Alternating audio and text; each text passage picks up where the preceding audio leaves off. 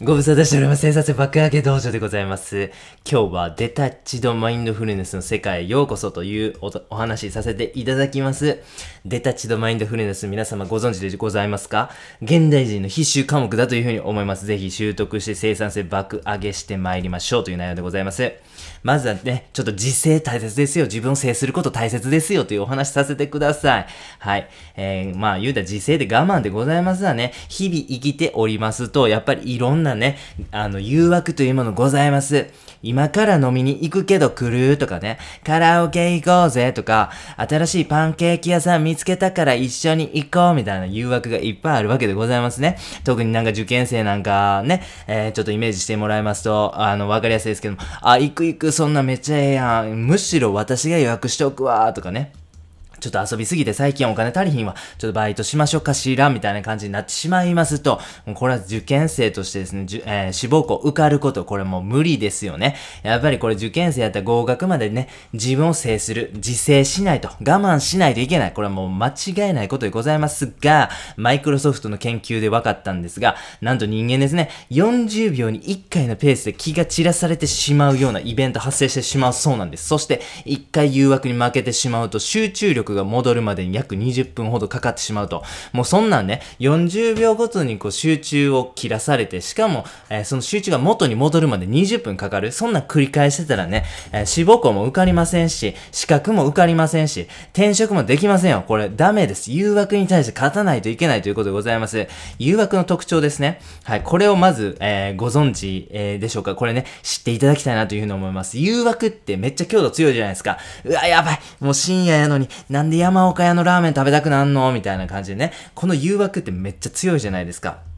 ただ、その強い一方で、意外と持続時間って少ないそうなんでございますね。つまり、そこからわかるのは、誘惑にしっかり耐えさえすれば、すぐにまた集中した状態に戻れるんです。はい。持続時間少ないということね。あの、ちょっと覚えておいてください。実験でですね、こう食べたいっていう欲求が生まれたら、被験者の人にテトリスしてくださいっていう風にね、お願いした実験があるんですよ。そうするとですね、テトリスに集中していると、1分から3分で誘惑のレベルが下がったそうなんですね。たかがテトリスでこんな効果ああんのと、めっちゃすごいやんっていうお話なんでございますが、もしあなたがテトリス大好きならね、ぜひね、山岡屋行きたいってなった時に、はい、えー、テトリスしてください。それでいいんですが、ただですね、僕たち誘惑が発生するたびにね、テトリスやってしまったらですね、テトリスめっちゃ上手くなるだけでですね、なんかあんま効率良くないじゃないですか。ということでですね、別の方法、アプローチというものをご紹介したいなと思います。それがですね、自制、自分を反省するというアプローチでございます。はい、この自制、自分を反省する、自分を制するというこの言葉なんですが、定義といたしましては、自分の行為や態度などを反省することというふうに定義されております。これをですね、脳科学的には、科学的にはデタッチドマインドフルネスというふうに言います。デタッチドマインドフルネスですよ、皆様。どうですか？もうこれ口に出して言いたい言葉ナンバーワンちゃいます？最近はデタッチドマインドフルネスにハマってて、とか、ああ、経済もデタッチドマインドフルネス的に観察すると、とか、晩ご飯何が食べたいって僕に聞いた？うん、デタッチドマインドフルネス的には、とんかつかな？みたいな感じでございますね。もう、やたらとね、やたらめったら口に出して言いたい言葉ナンバーワン。それがデタッチドマインドフルネスでございますね。はい、これね、すっごい有効なんですよ。テトリスより有効なんですよ。だからこそこのデタッチドマインドフルネスを知っていただきたい。ちょっと例でね、ご紹介します。仕事中のお話でございます。やばい、仕事してんのにゲームして、したくなってきた。ちょっとこの誘惑強いぞっていう時にですね、このデタッチドマインドフルネスを実践していただきたいんですよ。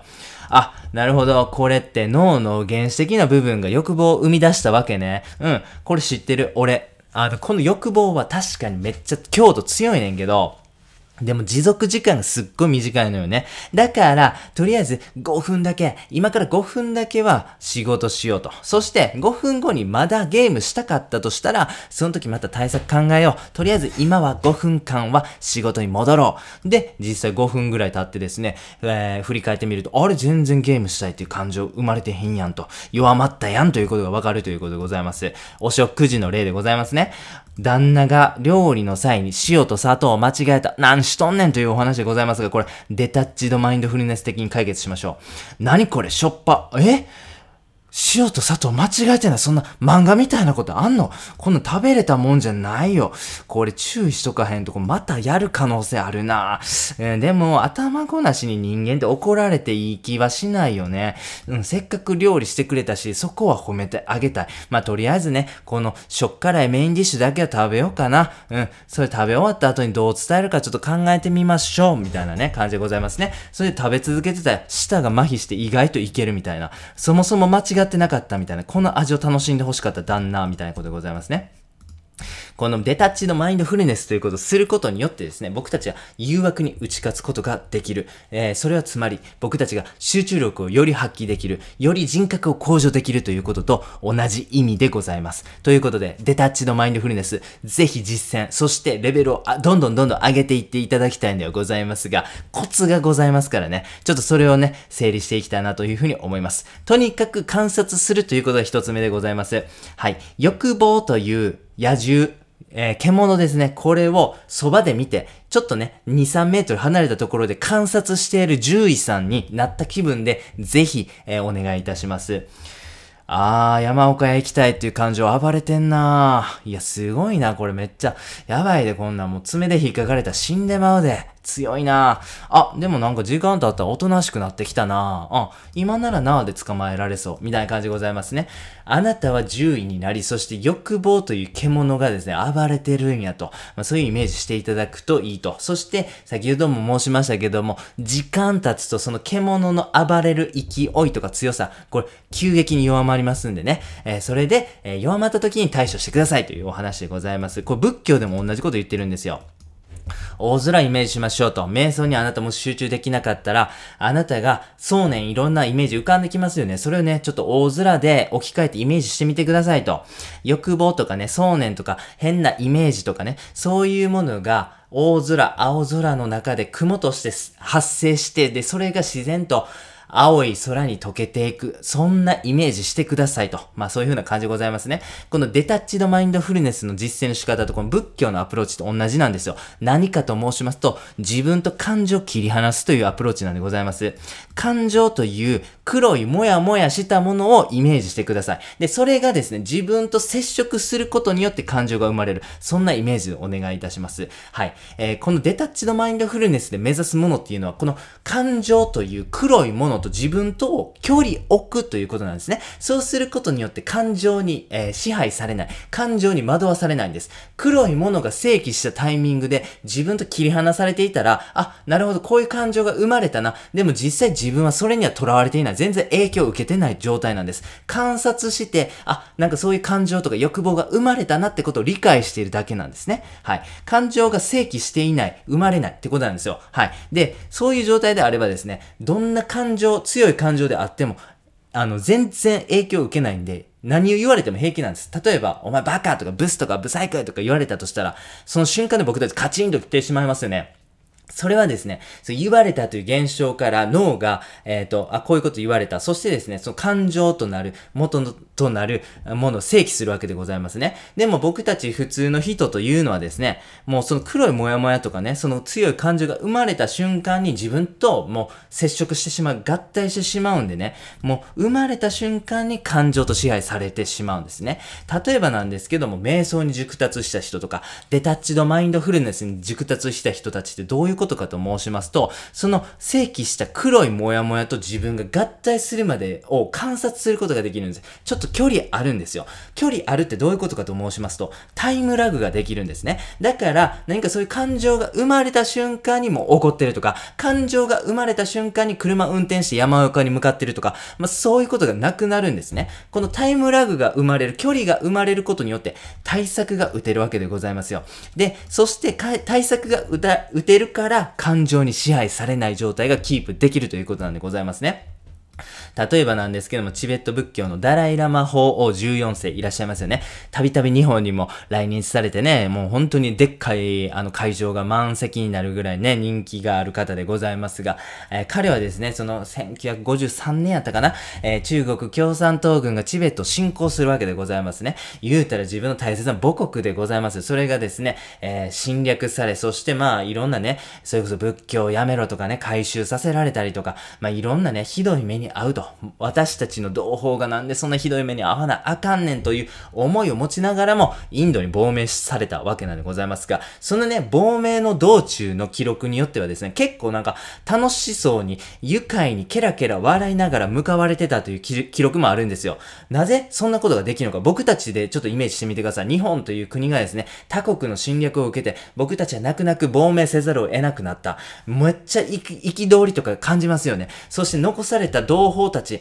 残された日本人たちのことを思うと、なんて哀れなんだっていうね、気分で落ち込んでしまいそうじゃないですか。で、これは僕たちどういう状態かと申しますと、黒い感情、もやもやした感情が生まれたタイミングでそれにどっぷりやられてる状態なんですね。えー、ダライラマ法王ぐらいですね、仏教的な考え方とか、瞑想に熟達された方であれば、その黒い感情と自分を切り離すことができるんです。だから、そういう辛い感情とか、憤りとか怒りみたいな感情に支配されることなくですね、えー、その、今を生きることができるということなんでございます。はい。えー、なのでですね、僕たちもぜひですね、このデタッチドマインドフルネスや仏教的な瞑想のね、アプローチを実践することによってですね、感情によって集中力とか、感情によって本当に大切な、えー、性格とかね、人に優しくするとか、怒らない、そういう実践をですね、もう本当に具体的に実践しやすくなりますんで、ぜひやってみてください。あと、電車をイメージするのもいいです。電車というのはですね、駅に止まってまた発車していきますよね。そして、それを見ている客観的にホームに突っ立って見ている自分、こういうものをイメージしていただくといいというふうに思うんです。自分が電車に乗り込んでしまう。これはですね、感情に支配されるということでございますが、ホームからその感情という名の電車を見ていく、え、見ているだけっていうことであれば、距離ありますしタイムラグもありますし自分はそれに接触してないので、え、全然大丈夫ということでございますね。こういうイメージ、人間ってイメージの生き物でございますから、イメージを明確に持つことによってですね、対処しやすくなるということでございます。はい、最後、環境を整えるということでございますね。レ・ミゼラブルなどで有名なビクトル・ユーゴーさんでございますね。彼はですね、めっちゃすごい習慣あったんですよ。何かこう作品を作り上げるときにですね、服を使用人に全部渡してしまうんですね。そうすると、もう彼自身は全裸になるしかないと。そしたら、まあ、全裸になってですね、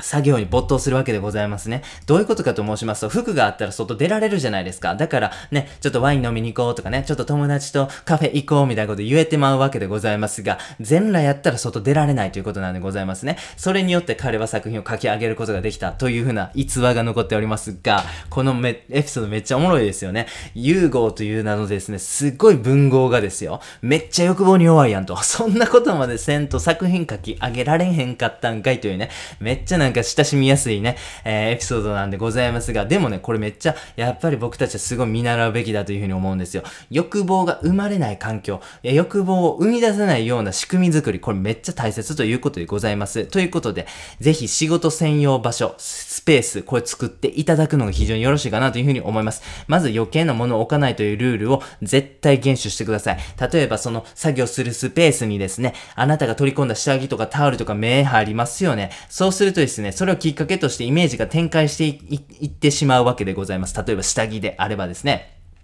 あ、もうそろそろ買い替えへんとあかんなとかね。あ、それで言えば七味唐辛子も切れそうやわとか、あ、これ勉強してる場合ちゃうわ、スーパー行こうみたいな感じでですね。どんどんどんどん想念とかイメージが展開していってしまうんですね。だからこそ仕事するスペースには物は必要最低限なものしか置かないこのルールですね。えー、覚えてください。そして物はぜひ整理してください。じゃないと自然とその目に入ったものからイメージが展開してしまうからでございますね。だからこそですね、掃除するとか片付けるめっちゃ重要なんでございますが、これをですね、作業する5分前に儀式として5分間掃除する。これね、習慣化してみてください。儀式って、これ生産性向上とか集中力っていう意味でもめっちゃ効果あるんですよ。これはサイエンスライターの鈴木優さんがね、書かれた、えー、やばい集中力ですね。っていう本にですね、詳しく書かれてましたので、ぜひね、気になる方は手に取ってみてください。そしてですね、この儀式に関しまして自分なりにまとめたコンテンツもございますんで、興味のある方はぜひ、えー、ご確認ください。はい、理想なんですけども、作業によってね、えー、専用場所を作るというのがいいというふうに思います。例えば、プログラミングやったら書斎でやりますよ。ライティングは庭のベンチでやります。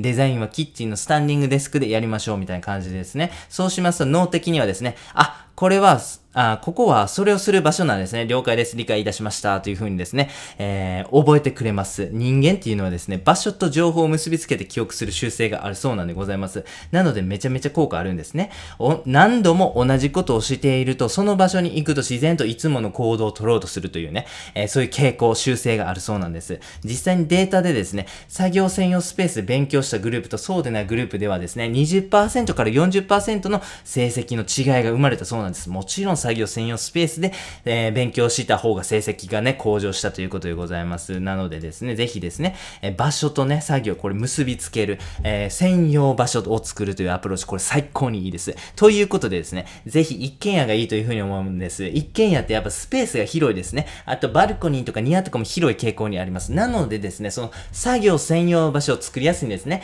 庭とかね、え書斎、キッチン、リビング、ダイニング、いろんなとこありますけども、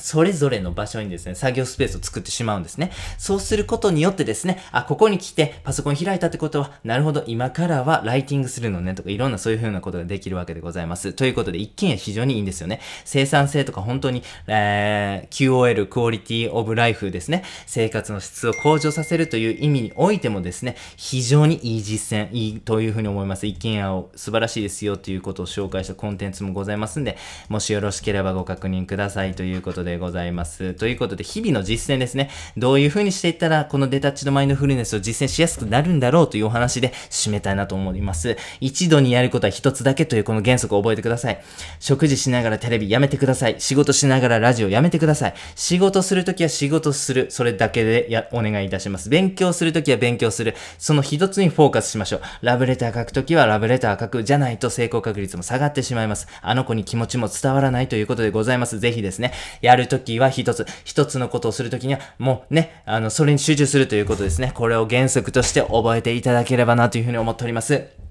はい、このデタッチドマインドフルネスという概念を知り、そしてですね、それを調べていく中でめっちゃびっくりしました。というのはですね、仏教の瞑想の実践と、この最新科学の結果、これがね、同じこと指してるんですよ。はい。これね、すごい面白いなというふうに思いました。外的世界の探求を科学というならばですね、えー、仏教に代表される宗教というのは内的世界の探求というふうに言われるというふうに思いますね。そしてどちら的にもですね、この detached mindfulness 的なアプローチすっげえいいですよと。はい。そういうふうにね、結論付けてるのはめっちゃ面白いなというふうに思います思いました。ということで、内的世界、外的世界、どちらもですね、えー、どちらからもこれグッドと言ってくれてるこの detached mindfulness 的なアプローチですね。これやらないのは損でございます。ぜひ、えー、皆様の人生を好転させる、皆様の仕事を爆上げさせてくれるということで、絶対的にですね、おすすめでございます。実践してみてくださいという内容でございました。最後に、やってみようのコーナーでございます。はい、デタッチのマインドフルネス、常に理想に集中した状態を維持しようというテーマでお届けしてまいりました。コツとやり方さえ知っていれば最強習慣になり得ます。